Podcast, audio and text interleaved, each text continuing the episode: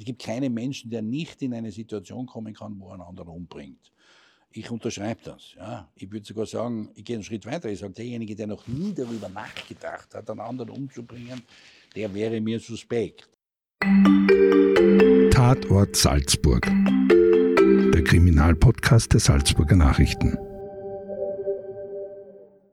Herzlich willkommen zur zweiten Folge des SN-Podcasts Tatort Salzburg. Mein Name ist Anna Boschner und zusammen mit meinen Kollegen aus der Lokalredaktion der Salzburger Nachrichten spreche ich in diesem Podcast jede Woche mit Menschen, die tagtäglich mit dem Verbrechen arbeiten oder in irgendeiner Weise damit zu tun haben. In der letzten Folge haben wir bereits einen Einblick in die Arbeit der Gerichtsmedizin in Salzburg bekommen. In Salzburg finden jedes Jahr etwa 120 bis 130 gerichtliche Obduktionen statt. Was sie alle gemeinsam haben, die Gerichtsmediziner stellen bei diesen den Todeszeitpunkt fest. Warum das aber gar nicht so einfach ist und welche Forschung es dazu an der Universität Salzburg gibt, bin ich in der letzten Folge auf den Grund gegangen. Für diese Folge wiederum widmen wir uns einem ganz anderen Thema. Ich habe mich mit dem Kriminalpsychologen Thomas Müller getroffen. Kriminalpsychologen werden in den Medien gerne mal als Profiler bezeichnet. Profiler sind vor allem aber durch US-Serien wie Criminal Minds bekannt geworden. In Filmen und Fernsehen erstellen sie Profile des Täters und helfen damit der Polizei. Thomas Müller sagt jedoch, dass das tatsächliche Erstellen dieser Profile nur ein Teil, ein kleinerer Teil seiner Arbeit ausmacht. Im Vordergrund steht bei seiner Arbeit das Erstellen einer sogenannten operativen Fallanalyse. Dazu aber später gleich noch mehr. Ende des letzten Jahres war Müller in Salzburg für eine Mordverhandlung, denn dort fand der Prozess gegen einen Mann statt, der im August 2020 schon eine 81-jährige Frau in ihrer Wohnung in Salzburg mit 28 Messerstichen umgebracht haben soll. Müller erstellt in diesem Fall ein kriminalpsychologisches Gutachten. Er kam zu dem Schluss, dass der mutmaßliche Mörder der Frau sich derart gut in dem Mehrparteienhaus ausgekannt hatte, dass er mit einer hohen Wahrscheinlichkeit auch in diesem Gebäude gewohnt hat. DNA-Tests bei männlichen Nachbarn ergaben schließlich einen Treffer.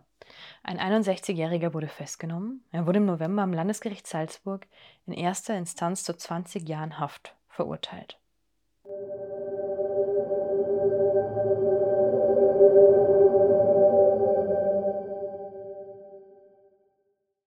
Ich habe sie zuletzt im Gerichtssaal in Salzburg gesehen.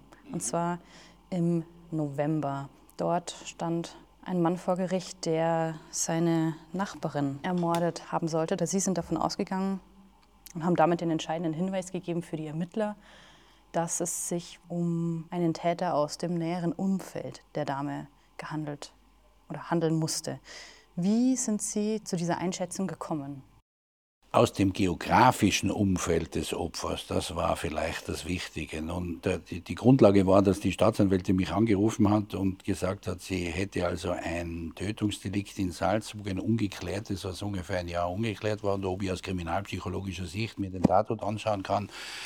dass eigentlich aus, aus, aus Ermittlungssicht das Positive war, was dass der eigentliche Tatort, nämlich die Wohnung versiegelt war über die lange Zeit, weil es keinen Nachkommen keinen Erben gegeben hat und das war eigentlich der Tatort fast unzerstört. Logischerweise war das Opfer nicht mehr da und es waren halt leichte Veränderungen, indem die Ermittler und die Spurenleute dort gewesen sind und Fingerabdrücke und alle möglichen Dinge abgenommen haben. Und der Tatort hat, und da, da müssen Sie jetzt Verständnis dafür haben, ich habe ein altes Prinzip, ich sage den Leuten gerne, was die Kriminalpsychologie macht, aber nicht wie sie es macht. Also kann ich Ihnen gerne sagen, dass der Tatort genügend Spuren und Informationen beinhaltet hat, was das Verhalten des Täters betroffen hat, sodass wir doch mit an ziemlicher Sicherheit sagen haben können, dass wer immer die Person getötet hat, einen örtlichen Nahebezug zu diesem Gebäudekomplex, und jetzt weiß ich die genaue Anzahl nicht mehr, aber es war ja fast 80 verschiedene Wohneinheiten auf drei verschiedenen Ebenen tot, aber dass er zumindest diesen Gebäudekomplex sehr gut gekannt hat.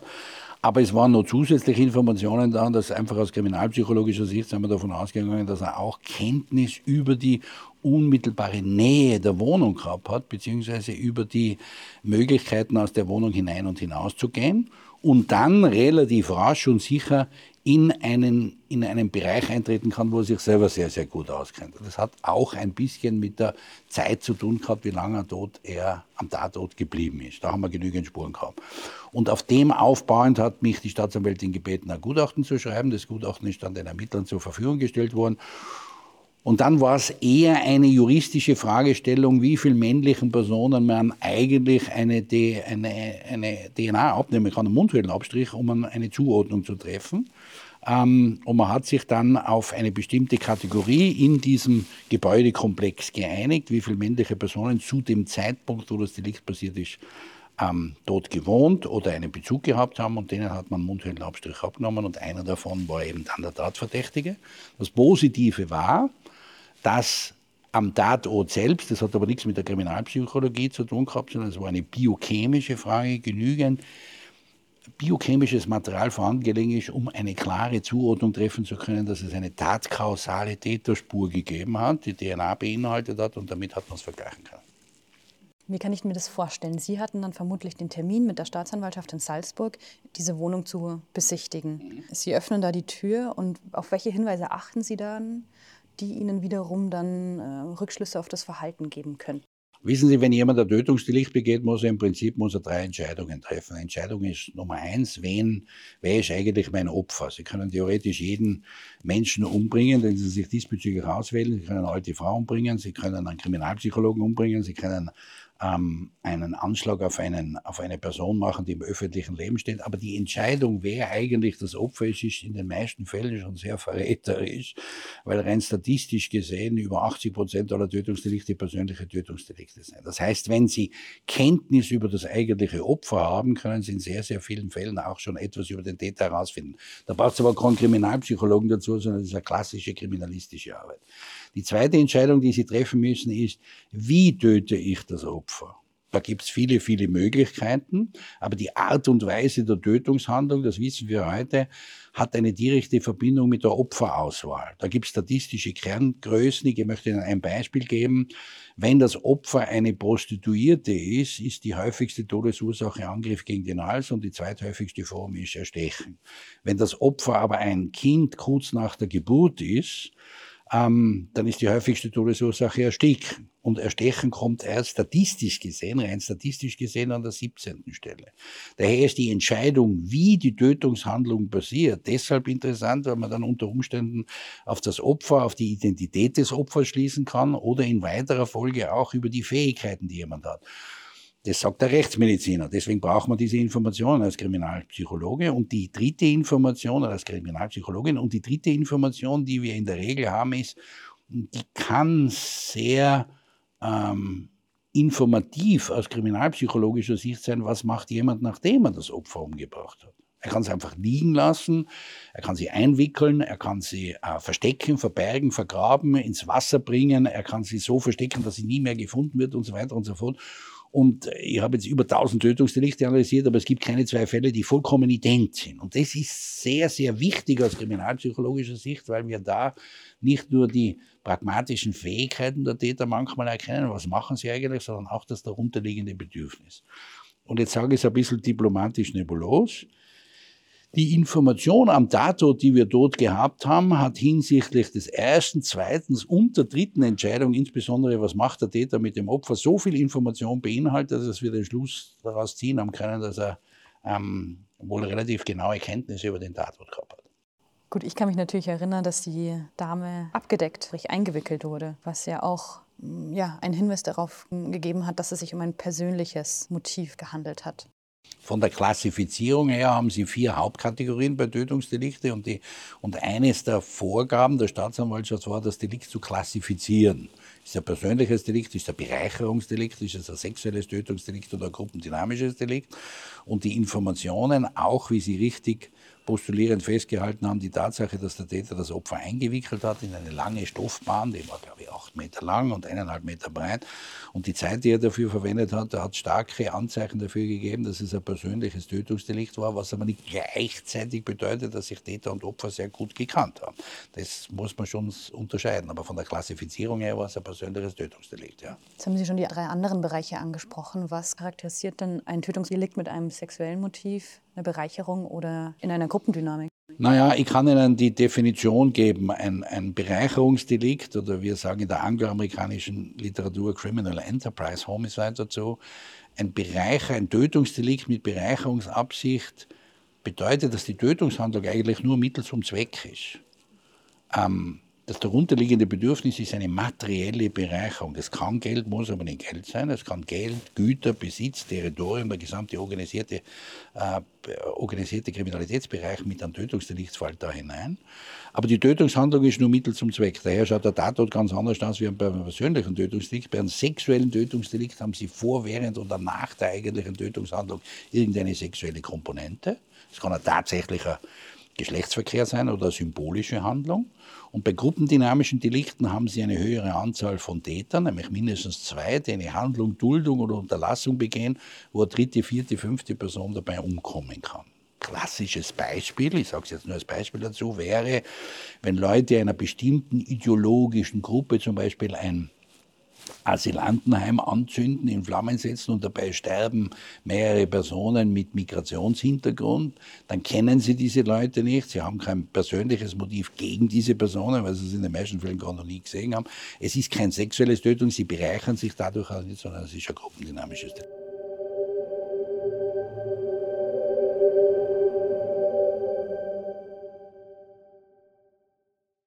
Um Rückschlüsse auf das Verhalten von Tätern ziehen zu können, führte Müller Interviews mit den schwersten Gewaltverbrechern unserer Zeit. Dafür besucht er sie im Gefängnis und lässt sich einen Einblick in deren Ideen, Biografien und in deren Gedankenwelt geben. Also ich habe es jetzt nicht mehr gezählt, aber äh, Sie müssen verstehen, dass es, dass es darum geht, außergewöhnliches, destruktives Verhalten interpretieren zu können. Und wenn ich einen Tatort habe, wo ich ein Verhalten habe, wo es keine Vergleichsfälle gibt, wir haben in der Kriminalpsychologie oder in der Psychologie allgemein ja kein Metermaß. Wir können nicht abmessen, ob jemand zu 37 Zentimeter intelligent oder destruktiv oder konzentriert ist. Wir haben auch keine Waage, wo wir jemand abmessen können und sagen, zu 5,9 Kilogramm ist es sehr wahrscheinlich, dass du ein weiteres Delikt begehst oder dass du diese Aufgabe bewältigen kannst oder nicht. Messen in der Psychologie, in der Geisteswissenschaft bedeutet vergleichen. Also müssen wir Vergleichsfälle finden und Interpretationen dafür. Ich gebe Ihnen jetzt vielleicht ein sehr außergewöhnliches Beispiel, aber ich kann nicht nachvollziehen, was es für eine sexuelle Befriedigung bedeuten kann, eine Frau auszuweiten. Aber in Werdl im, in einem Hochsicherheitsgefängnis sitzt ein Mann, der mir das erklären kann. Also muss ich dort hingehen und von ihm die Erklärung finden. Und wenn ich einen zweiten, einen dritten oder einen vierten finde, der das gleiche Verhalten gezeigt hat und er gibt mir die gleiche Interpretation des Bedürfnisses, kann ich rein statistisch gesehen ab dem siebten oder achten Mal diese Interpretation übernehmen, ohne dass ich es selber kann. Der Kriminalpsychologe hat ja keine Erkenntnis darüber, sondern er vermittelt einfach Wissen, was er sich von jenen Personen aneignet, die ähnliche oder gleiche Delikte begangen hat. Das ist der entscheidende Punkt. Wenn Sie mich fragen, wie oft ich in Hochsicherheitsgefängnissen sitze, immer dann, wenn es neues Verhalten gibt, wo ich weiß, dass es jemand gibt, der mir eine Interpretation durchführen kann. Kriminalpsychologie können es theoretisch auf der Universität lernen, aber wirklich lernen sie es in den Hochsicherheitsgefängnissen. Und ich habe Jahre zweifelsohne dazu gebraucht, langsam Licht am Ende des Tunnels zu bekommen, um bestimmte Verhaltensweisen sauber interpretieren zu können. Da gibt es welche, da gibt es hunderte Vergleichsfälle, es gibt aber auch Fälle, da gibt es nur einen oder zwei. Da müssen Sie halt vorsichtig sein, wenn Sie Empfehlungen abgeben. Damit ich mir oder eben auch die Zuhörer einen Überblick machen können, wie Ihre Arbeit aussieht, wie oft sitzen Sie den mutmaßlichen Mördern gegenüber? Weil ähnliches Verhalten von ähnlichen oder gleichen Persönlichkeiten begangen werden und gleiche oder ähnliche Persönlichkeiten ähnliches Verhalten zeigen. Ich kann also aufgrund des Verhaltens dann auf bestimmte Persönlichkeitstypen, auf ähnliche Persönlichkeiten und ähnliche Biografien zurückgreifen. Vorstraftaten, auf Entfernungen zum Tatort und all derartige Dinge. Wenn wir jetzt bei dem Beispiel bleiben, das Sie gerade angesprochen haben, ähm, inwiefern nutzt Ihnen dieses Wissen dann für den neuen Fall? Aber ich kann nie so denken wie jemand anderer. Es gibt manche Kolleginnen und Kollegen aus ihrem Bereich, aus der Medienlandschaft, die manchmal zu mir kommen und sagen, ah, Müller, Sie können so denken wie ein Serienmörder. Das kann er nicht. Ich kann nur seine Schuhe benutzen. Will ja gar nicht. Sondern ich möchte nur das Wissen von diesen Menschen im Vergleich zu anderen Delikten hernehmen, um dann etwas aussagen zu können. Wenn ein solches Gespräch mit einem Täter ansteht und Sie in ein Hochsicherheitsgefängnis gehen, wie bereiten Sie sich auf so ein Gespräch vor? Das ist eine sehr, sehr gute Frage, weil viele Leute glauben, man kann einfach ein Gespräch führen und es entwickelt sich.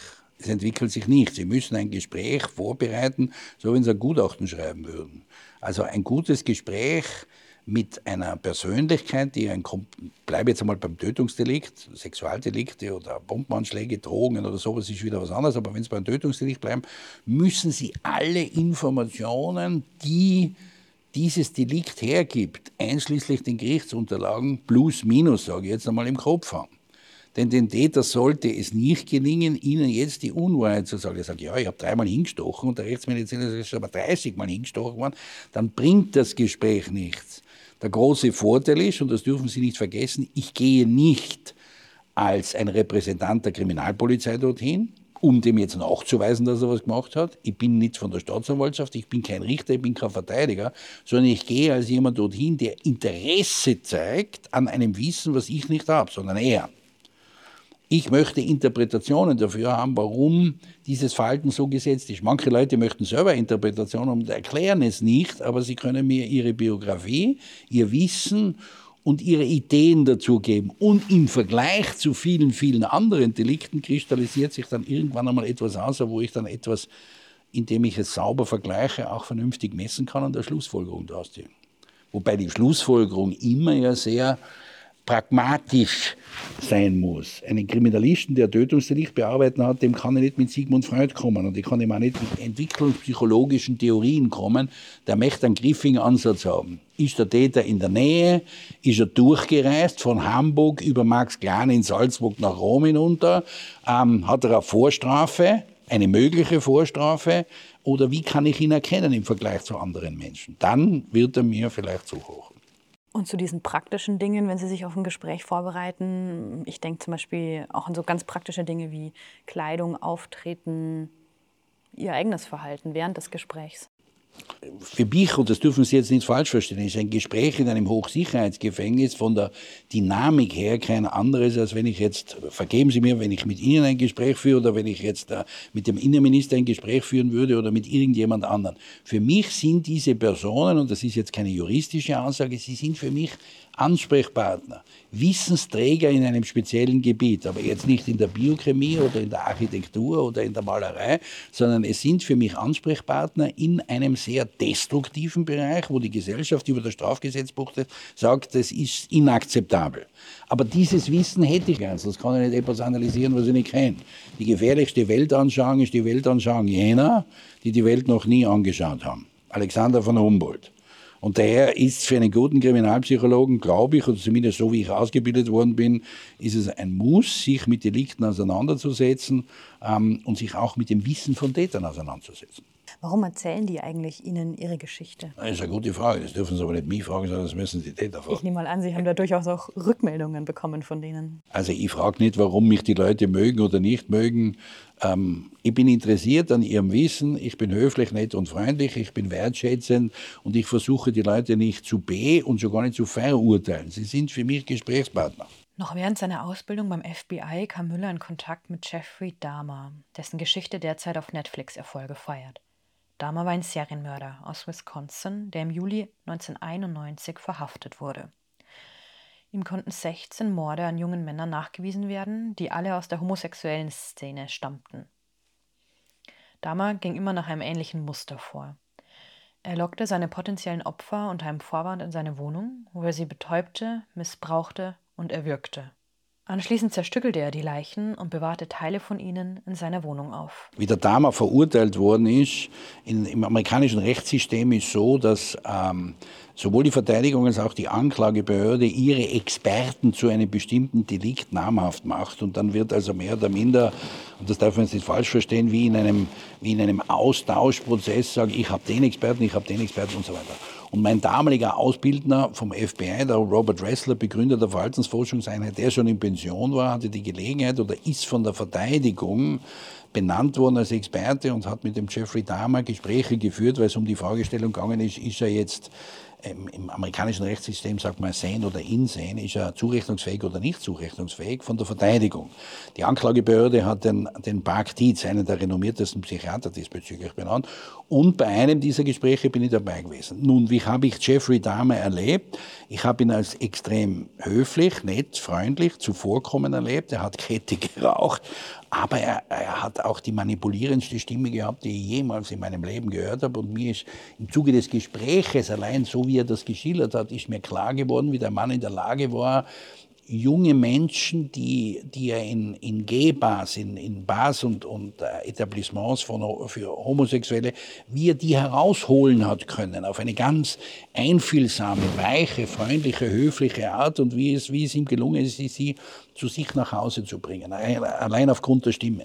Andererseits habe ich auch erlebt, dass er in Bereichen dass er mit seiner Fantasie in Bereichen drin war, wo ich Ihnen ganz ehrlich sage, da wollten wir beide, weder der Robert Ressler noch ich, wollten eigentlich hin. Aber er hat uns dorthin gebracht und das war schon etwas sehr, sehr Außergewöhnliches. Hm.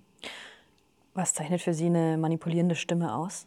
Ähm, naja, das kann beim einen eine, eine, eine harte, eher dominante, bestimmende Stimme sein und beim anderen eher eine weiche, einfühlsame, verständnisvolle, das hängt mit vielen Dingen zusammen. Wo Sie das Gespräch führen, wer das Gespräch führt, ob das Mann oder Frau ist und vor allem wie die, wie die Struktur, wie die Konstitution der betreffenden Person ist. Aber der Dame ist eigentlich in einem Hochsicherheitsgefängnis gesessen und hat sehr offen über diese Sachen gesprochen und wahrscheinlich, ich will ihm jetzt nichts unterstellen, aber wahrscheinlich hat er schon auch ein bisschen damit gespielt, uns zu zeigen, welche Möglichkeiten er hat, seine, seine Stimme diesbezüglich einzusetzen. Ja. Aber er war eher schmächtig und äh, diese ständige Rauchen und so, wie er gesprochen hat und wie er mit den Händen sich bewegt hat, das war schon sehr eindrucksvoll für mich, dass ich mir gedacht habe, puh, ja, also wenn ich jetzt... Äh, wenn ich nicht wüsste, was Jeffrey Dahmer getan hat, wenn die Gerichtsakten das nicht hergegeben hätten, äh, ist es die alte Frage, traue ich jemand was zu? Und das ist einfach ein, ein, ein Dogma in der Kriminalpsychologie. Es ist nicht entscheidend, was jemand sagt, sondern das, was er tut. Haben Sie in ihm auch was Gutes gesehen? Ich bin kein Mensch, der andere beurteilt oder verurteilt. Ich bin auf der Suche nach Interpretationen von Verhalten. Daher steht es mir nicht zu, Leute zu werten, ob sie gut oder schlecht, böse oder sonst irgendetwas sind. Das machen sie, vergeben äh, manchmal die Medien, indem sie Mediennamen noch vergeben und Bestie und Monster und sonst irgendetwas. Das hilft uns in der Kriminalpsychologie nicht. Und ich bin davon überzeugt, dass jeder Mensch beide Seiten, so wie Yin und Yang, in sich hat, das Gute und das Böse. Und die Frage ist, was sind die Voraussetzungen dafür, dass beim einen das eine stärker in den Vordergrund rückt und beim anderen das andere. Warum sind so viele Menschen, und scheinbar ist es ja so, weil sonst wird es nicht so viele Krimiserien und auch True Crime-Formate geben, am Verbrechen derart fasziniert? Ähm,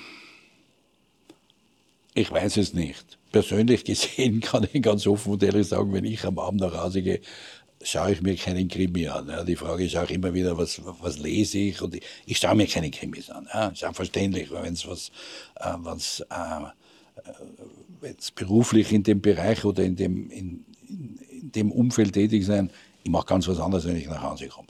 Dass es Interesse hat, dass es eine gewisse Form der Entspannung sein kann, ähm, kann ich bis zu einem gewissen Grad psychologisch nachvollziehen, weil es eigentlich bestimmte Schema da beinhaltet. Es gibt ein Verbrechen, es gibt Leute, die das Ganze untersuchen und dann ist in relativ kurzer Zeit ist die Welt wieder klar, indem es einen Guten und einen Bösen gibt. Es gibt einen Ermittler und derjenige und der wird dann festgenommen und dann gibt es manchmal noch Kriminalbeamte, die finster und, und mürbe reinschauen und dann nach Hause gehen und sagen, ja, jetzt bin ich wieder da und alles ist erledigt, aber einer muss das Ganze ja machen. Wenn man es psychologisch interpretiert, ähm, kann man schon sagen, dass es eine katharsische Wirkung hat. Es hat irgendwie einen Aspekt, dass man sagt, ähm, ich selber weiß nicht, wie das Böse auszusehen hat, also schaue ich mir es an und dann kann ich mir es ungefähr vorstellen. Nur in der Realität möchte ich Ihnen sagen, das Böse hat keine gelben Augen. Es kratzt auch nicht mit den Fingernägeln am Boden dahin. Ja. Außer, außergewöhnliche Dinge können manchmal sehr, sehr gewöhnlich ausschauen.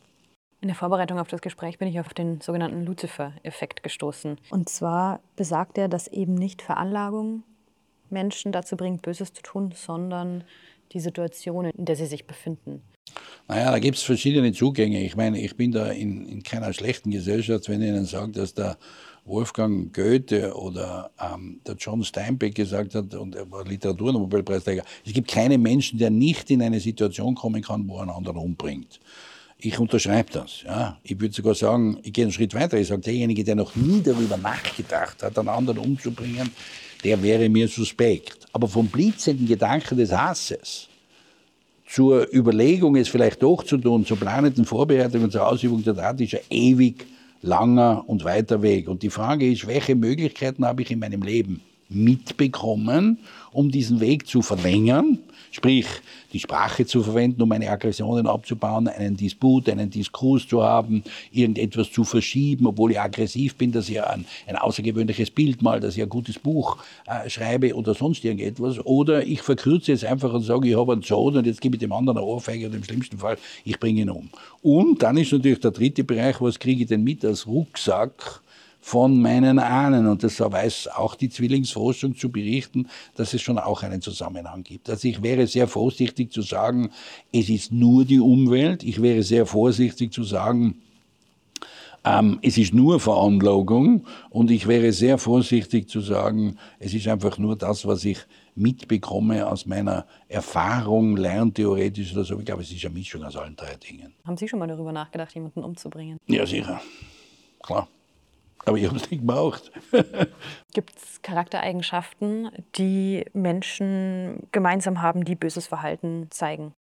Naja, zunächst einmal müssen Sie feststellen, dass es kein Verbrechen gibt, was vollkommen identisch mit einem anderen. Das heißt, sie haben auch immer unterschiedliche Persönlichkeiten. Sie werden da nie zwei Menschen finden, die ja genau die gleiche Haartracht tragen, die gleiche Brillenfassung haben, das gleiche Kulturverständnis haben und das gleiche Interesse haben, welche, äh, welche Nahrungsmittel sie zu sich nehmen. Aber was wir schon insbesondere bei den persönlichen Tötungsdelikten, und die machen statistisch gesehen ja weit über zwei Drittel aller Tötungsdelikte aus, festgestellt haben, ist, dass der Mangel an Fähigkeit oder der Mangel an Möglichkeit eine Kommunikation voranzutreiben, zu starten, sich auszutauschen oder so irgendetwas förderlich dadurch ist, dass Menschen aus einer fehlerhaften Kommunikation in Angst verfallen und aus der Angst entsteht dann meistens Aggression. Das ist die Kaskade der Aggression, wo wir sagen können, deswegen bin ich ein Verfechter dafür, dass wir sagen, wir müssen uns austauschen, wir müssen kommunizieren. Wir müssen gegenseitige Positionen darstellen und einfach sprechen, sprechen, sprechen und uns diesbezüglich austauschen. Denn ähm, irgendwann einmal, wenn Sie einen Mangel an Information, Mangel an Kommunikation haben, beginnt ein Zustand, den der Friedrich Schiller in seinen Räubern ja schon bekannterweise als den bohrendsten Wurm bezeichnet hat, der selbst den stärksten Mann zu Falle bringt. Das ist Ungewissheit. Und umgekehrt, und um den Ganzen noch einen Abschluss zu geben, wo sehen Sie das Gute im menschlichen Verhalten? Ach, in so vielen Dingen. Schauen Sie sich um. Die schöne Tür, die hinter Ihnen ist, wie sie gemalt und, und präzise heraus distilliert ist, die Säulen, die da sein. Wir befinden uns in einem Raum, wo der Herr Minister wahrscheinlich im Bälde eine Pressekonferenz geben wird, etwas erklärt, wo es nächste Schritte gibt. Ähm, man kann es anders formulieren, Herr Müller, haben Sie nicht irgendwann einmal das Gute im Menschen verloren bei all dem, was Sie gesehen haben. Ganz im Gegenteil. Aber man muss schon sehr vorsichtig sein, dass man alles nicht immer in einer Art und Weise darstellt und Endzeit-Szenarien produziert und sagt, es geht eh schon alles den Bach habe und jetzt haben wir das und das und das und das. Vielleicht äh, verabschieden wir uns aus diesem Interview mit einem Zitat äh, vom Arthur Schopenhauer, der gesagt hat, wir sehen selten das, was wir haben, aber in den meisten Fällen das, was wir nicht haben.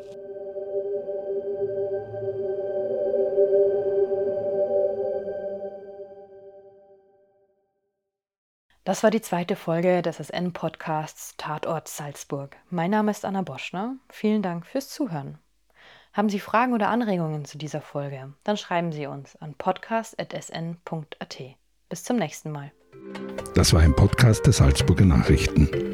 Redaktion Anna Boschner, Anton Brillitsch und Thomas Sendelhofer.